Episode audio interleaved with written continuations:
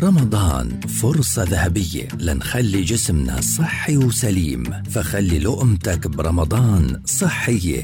لقمة رمضانية. برنامج بتقدم لنا فيه أخصائية التغذية آية الفار. نصيحة صحية ذهبية في كل بودكاست. لقمة رمضانية يأتيكم خلال شهر رمضان في مثل هذا الموعد عبر أجيال.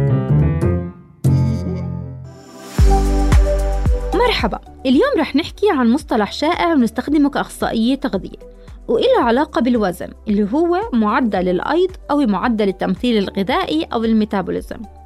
هو معدل حرق الجسم للسعرات الحرارية. كل ما ارتفع بجسمنا كل ما ساعدنا على خسارة الوزن بشكل أفضل. خسارة الوزن ومعدل حرق الدهون ما بيتعلق بالتجويع أو الحرمان. ولكنه نمط حياة صحي مستمر. معدل الحرق بيختلف من شخص للتاني لكن ممكن بعدة طرق نزيد منه وبالتالي نوصل للوزن اللي بدنا إياه أو نكسر ثبات الوزن أو نمنع زيادة الوزن. ممكن من خلال الاعتماد بشكل أساسي على الأطعمة النباتية الكاملة الغنية بالألياف والعناصر الغذائية المهمة. ممارسة النشاط البدني وزيادته بالتدريج كل ما زادت مدة التمرين الشدة والتكرار رح نحصل على الفوائد بشكل أكبر.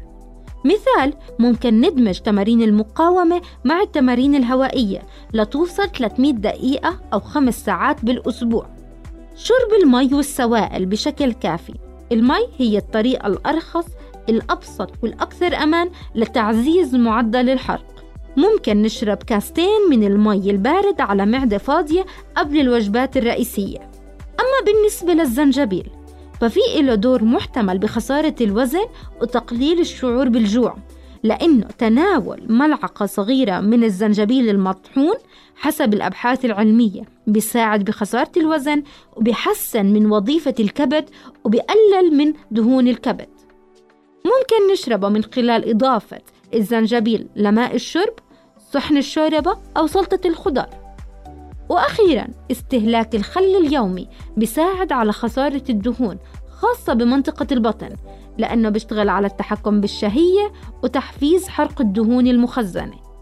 ممكن نتناوله من خلال استبدال الصلصات زي المايونيز بصلصة بيتية من الخل والليمون وزيت الزيتون والاستمتاع بمشروب ساخن من الأعشاب زي القرفة مع خل التفاح.